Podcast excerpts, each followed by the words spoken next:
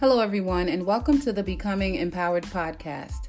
I'm your host, Kimone Smith, and I'm glad to have you tuned in with me. This podcast is about uplifting and encouraging positive thoughts, positive actions, and positive plans. We're going to talk about relationships and family, entrepreneurship, and whatever your side hustle may be, and of course, the power of faith, the substance of things hoped for, and the evidence of things not seen. Are you ready to be empowered?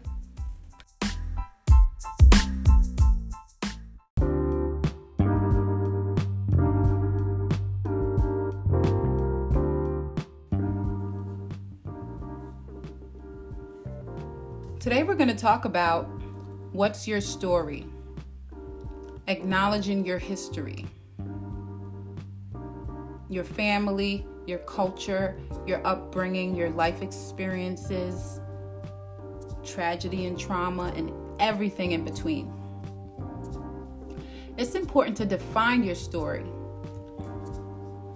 because in defining your story, we learn that our past does not dictate our future.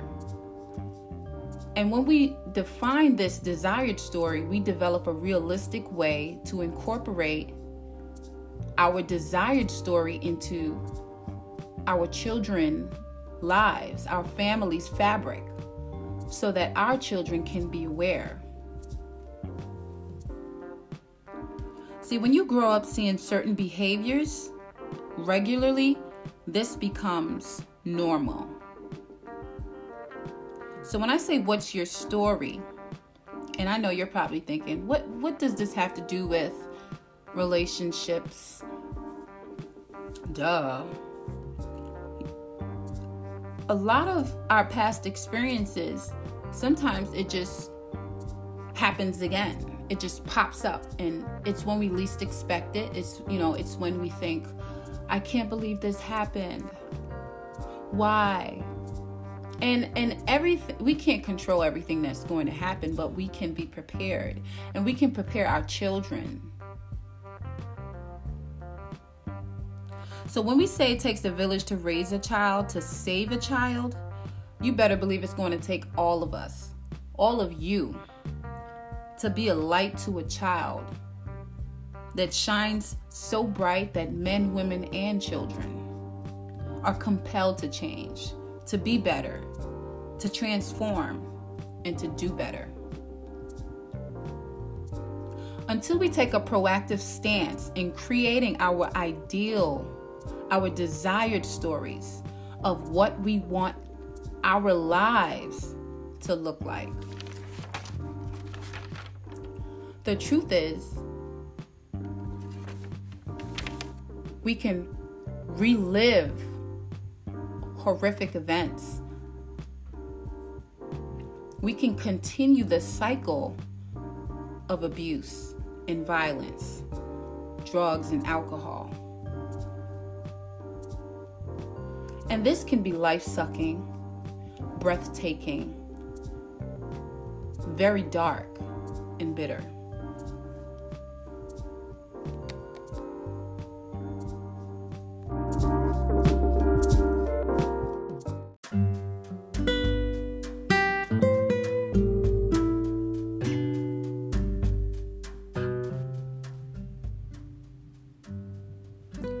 Acknowledging trauma is the first step.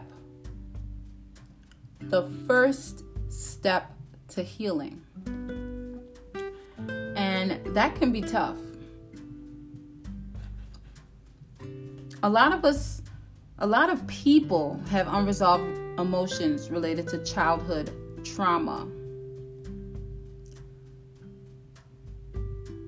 And as adults, sometimes they enable the cycle to continue into adulthood.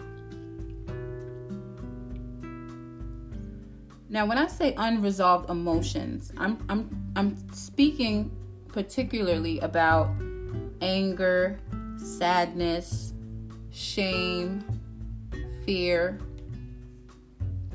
um, being vulnerable, um, and, and feeling helpless. Now, now I can't tell you about what you've gone through, but I can share a brief testimony. So I'm 30 years old, and um, college educated. I'm, I'm, currently pursuing a PhD in social policy, and um, I didn't just wake up one day and say, "Hey, this is what I'm going to do." Um, it's been years. It's been it's been sleepless nights. Um, countless reflection, you know, of where I am, where I want to be, where I've come from. And, um, you know, growing up, I was molested. I was molested before I could I could speak. Um, I was a child who did not know about sex. I had no clue. I was clueless that I was being taken advantage of. And um, this continued up until I was about nine or ten years old. Um, and and having been you know molested at such a young age, you know, by the time I was nine, I was raped. I was raped by a family friend. You know, a couple days before my my tenth birthday, to be exact, and um, I remember being so afraid to tell my mom because the person said that if I told my mom, she wouldn't believe me. And um, she'll be upset and then she would beat me. And it's funny because to some degree, you know, the person the person was right. And um, I still told my mom. I told my mom. She didn't believe me. She did yell, scream, and I did get a beating. Um, and at that point in my life, I knew what was happening to me prior to being raped was wrong. That that was my first time knowing that something was wrong because I had never been penetrated before.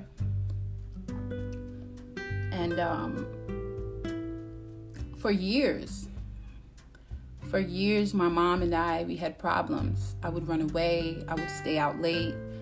And, um, you know, by the time I was about 11 or 12, you know, my mom made up her mind um, to sign me over to the state um, to, to get a PINS warrant on me. I think it stands for person in need of supervision. Yeah. So, you know, I was I was frequent at the at the Brooklyn, the, I think it's called the Kings County Family Court, and um, like everyone knew me there. You know, I was always in trouble um, because I ran away. And um, I began having trouble with um, authority. Um, you know, I had trust issues. I didn't necessarily trust men, you know, or authority figures to be, you know, to be. Whew, I didn't even know I could do this. Damn.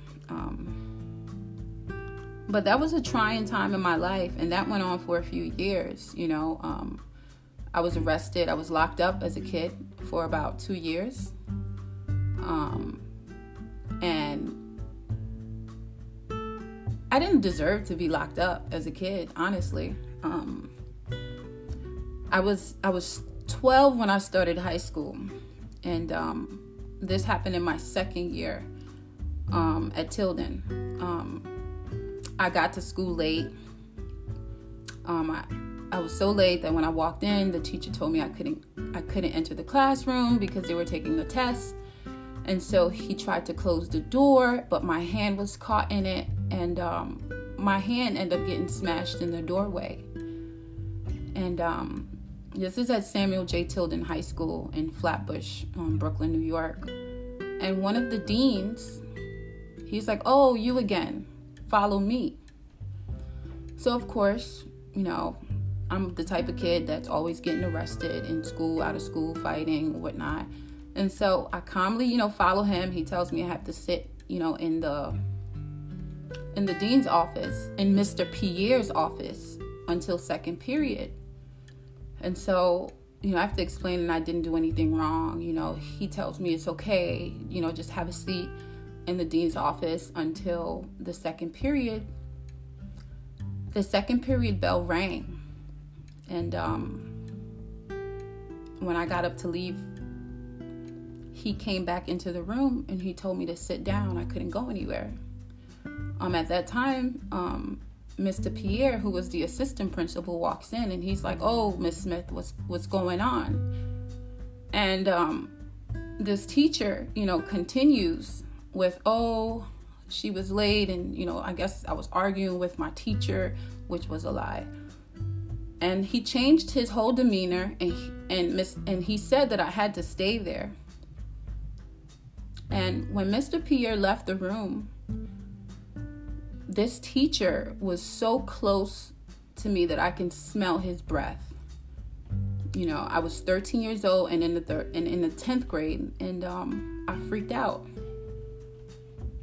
I freaked out because in my head I saw it coming, and in my head all I could think was, "Not again! This is not going to happen to me again. Not Kimone Smith." And I freaked out. I couldn't control myself because I thought I was protecting myself. And and I fought him. I hit him with I I, I fought him with my hands. I pushed the table, the, the you know those large executive desks. I pushed him up against the wall, and I just couldn't stop hitting him. And when Mr. Pierre walked in, all he saw was me hitting him. And I was arrested that day um, I'm 13 years old. I was arrested that day. No one wanted to hear my side of the story, and the teacher left in the ambulance, and I left with the police. And um, it's funny because um, that same day at the precinct, I was assaulted by the police officers as well. And so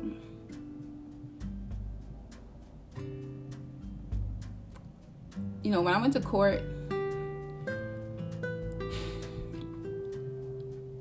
and I told the judge um, at that time, I knew the judge well. Um, her name was Paula J. Hepner. I think she's now the head um, judge of family court in New York. I told her what had happened. You know, it wasn't my fault.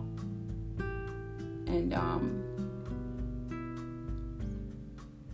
yeah, that was a really tough time in my life and it took it took years it took years for me to bounce back um, and so that particular incident you know led to me being locked up for almost two years as a kid. Um, of course the teacher he did drop the charges. Um, he did drop it but it didn't it didn't change what he did and it definitely didn't change the outcome of this particular situation i have not l- allowed you know these experiences to define me you know i've used it as a motivating force to move forward in my life to know what it is I will stand for and what it is I will not stand for. And I'm not perfect. I'm not perfect. I'd be lying if I told you I was. But I'm sharing this with you because I strongly believe in sharing stories. Because in sharing stories and acknowledging the trauma in which we've experienced in our lives, that is how we move forward. So I have a seven year old daughter. Since she's been able to talk, my daughter knows no one changes your pamper. When she was potty trained, she knows she goes to the bathroom by herself. She knows no one picks her up. She's a big girl. she knew no one kisses her or touches her inappropriately. And and those are things that I've instilled in my daughter the moment she could talk because I wanted to protect her. And I understand, you know, I'm not going to be with her at all times. You know, she's in school majority of the time. But I can still prepare her because even as as young as 7, you know, I remember being 7. I remember like it was yesterday. And I knew I knew right from wrong. And um in everything I do, I try to just think back when I was that child and what I felt and what I was thinking. And I try, you know, I try my best to share that, you know, with my daughter because I want her to be able to make good decisions. I want her to not be afraid. I want her to be able to express herself And I want her to know that she can always trust her mother.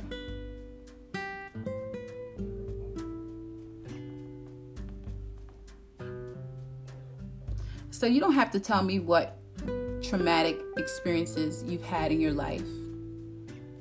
I want you to just think about it. And um, what exactly how exactly you can utilize these experiences to help the younger generation, you know, in your family, whether it be your children, your nieces, or nephews, and little cousins. How are you going to utilize your personal experiences? How are you going to impart knowledge so that they can become better adults? They don't have to be sucked into the cycle, the various cycles that exist when people go through traumatic experiences.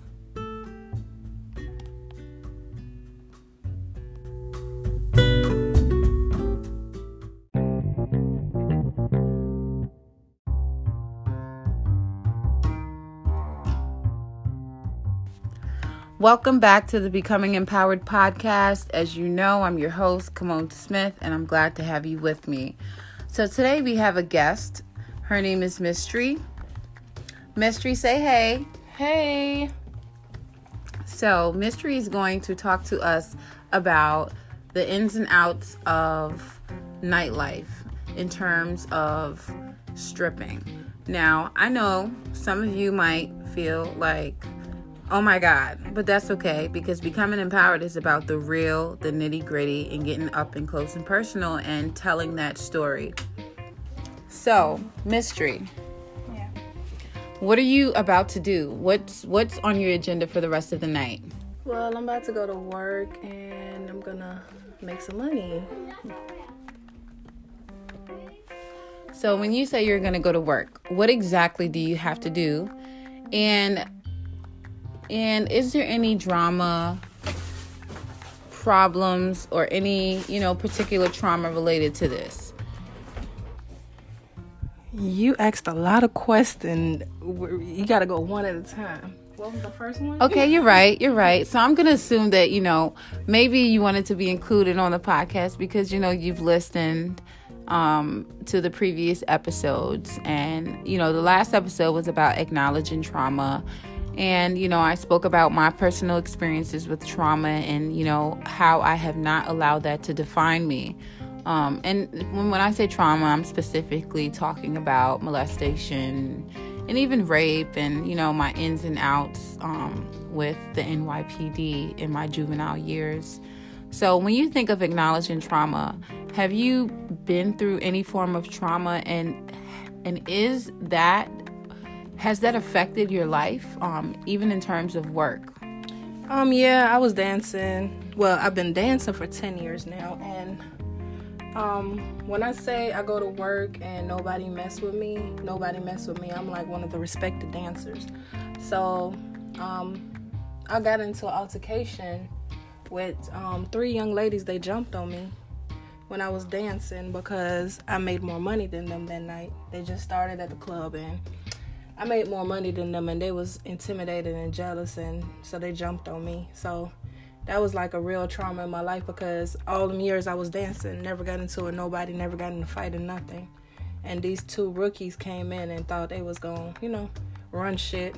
So that traumatized me a little bit. It made me slightly thinking about stopping. Wow. So, like, you know, when you go to work, do you still see these? Do you see still see the the females? Um, I see one. Um, the other two, one of them quit, and then another one, she um work at another club, so I don't see her. Wow, wow. So, like, even looking back at this, I'm like, well, damn, like I'm a little shocked. I'm a little shocked, but then again, I mean, I guess realistically, it maybe that's the part. It's something that comes with the lifestyle. No, not really, because like I said, I've been dancing for all these years and never had no problem. Like I'm one of the respected dancers wherever I dance, and so everybody know me and respect me. And those these two, like I said, they're rookies. They knew, so they don't know no better, and they felt like they could try me. So if you could give words of encouragement to a female interested in possibly exploring um, exotic dancing, what what advice would you give them? Don't do it. Save your sanity. Um, it's not worth it. I know it's fast money and it's like a lot of drama behind it. It's not for everybody. So try another route before you go that route. Make that be the last resort. Wow. Interesting. Interesting, but real. So,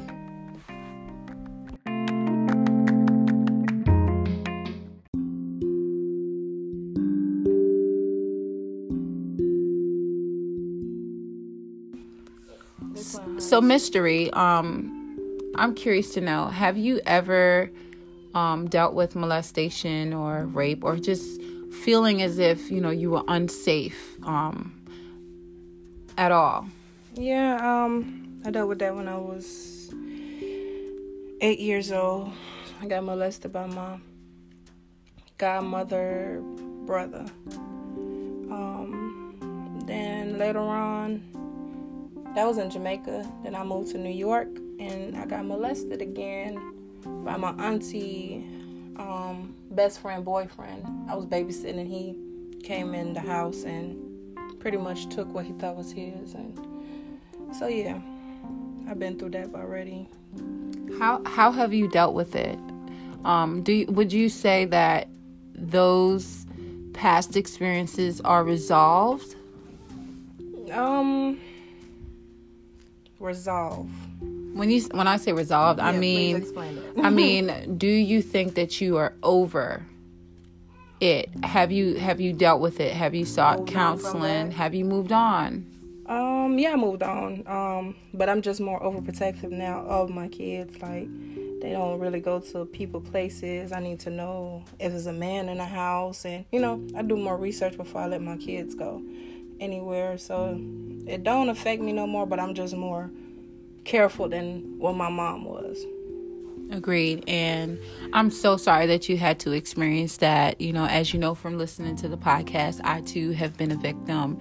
And a part of me moving past the situation is me just being real honest and open about the people um, who were around me as a child. You know, like one one thing that I've done is in my adulthood, I've gone to each and every one of them and I've told them exactly how I feel um, and and that I felt as if it was their job to protect me and they didn't.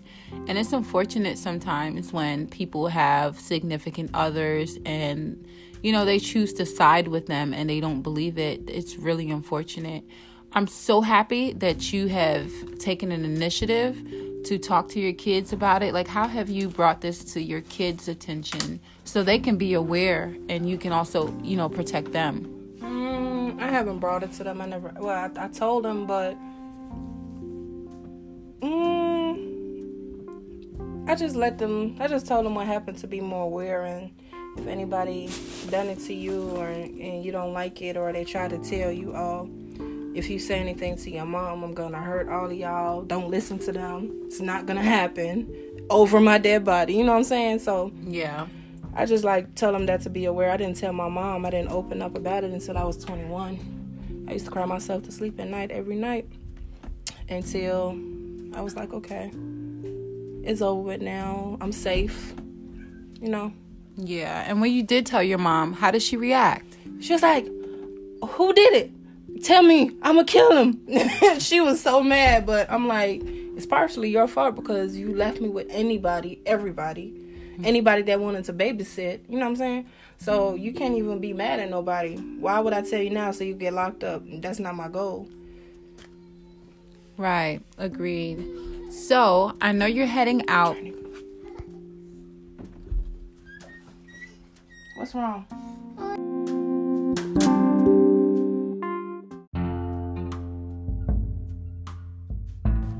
So, Mystery, I'm curious. Do you have any advice for rookies in the exotic dancing industries? Um, do you have any words of wisdom to impart with these young ladies in terms of, you know, continuing your hustle, making your money, but also um, ensuring the safety of yourself and, you know, when you leave out at night, you know, late, your kids are also safe. What what what um, advice do you have to rookies in the industry? Um, just do your research and don't just jump in and just thinking, you know, shit gonna be sweet. You know, you gotta do your research and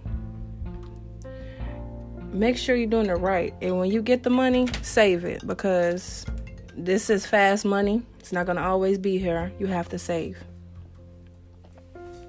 You heard it. You heard it from a veteran in the industry. Mystery says this gig is not going to last forever. So it's imperative that you put that money up. It's not going to last forever. Make sure you putting it up. Um, one last question before we go. Is there a particular investment or any strategies you have in terms of saving all the fast money that's being made? Um, I say invested. Um, definitely invested. Um, I don't have no investment plan. Like, do you do anything on on the side besides this? Oh yeah, I do three different things. I own three different business. Um, and my stripping money invested in it. I do sip and paint. I do. I own my own um, event planning. Oh, I make wigs. I do a lot of stuff. I paint a lot of stuff. Anything that I could think of, I make it into a business and I get paid from that. Well, you heard it live coming to you directly on Becoming Empowered from Mystery right here in Chicago. Thanks again for tuning in. I can't wait to get back to you guys.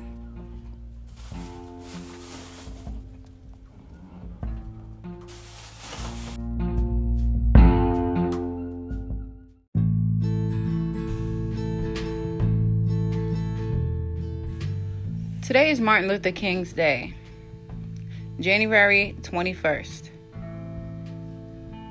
And in memory of Martin Luther King, I've written a few words in which I'd like to share with you all.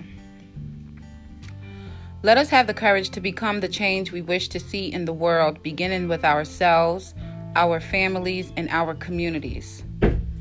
Let's not shift any blame to others. Let's take responsibility and be held accountable for our actions and inactions to better ourselves, our family, and our community. Let us acknowledge that we may not have all the resources, but together we can accomplish many things. Martin Luther King is celebrated by many regardless of race. His gifts as a preacher, spiritual leader, civil rights activist, and his vision for one day every boy, every girl, every man and woman will not be judged by color but by contents of one's character. Let us take a moment and reflect. How can we transform ourselves, our families, and our communities using our gifts, whatever they may be? Let us be convicted to help our brothers, our children, our sisters to see beyond today's circumstances. Let us both acknowledge and celebrate our struggles as a people, as a nation, and move beyond them in victory. Standing in solidarity against the school to prison pipeline, mass incarceration, cyclical domestic violence, substance abuse, gun violence, and poverty. Let us celebrate a leader whose vision was grand and has come to fruition. Let us remember Martin Luther King and the many evangelicals that stood for change, who were compelled by faith, love, family, and God to be the change necessary to usher the civil rights movement. Let us now take the torch. Let us be the light in our homes, at work, in the hood, in school, in the community, and in everything we do. Sincerely.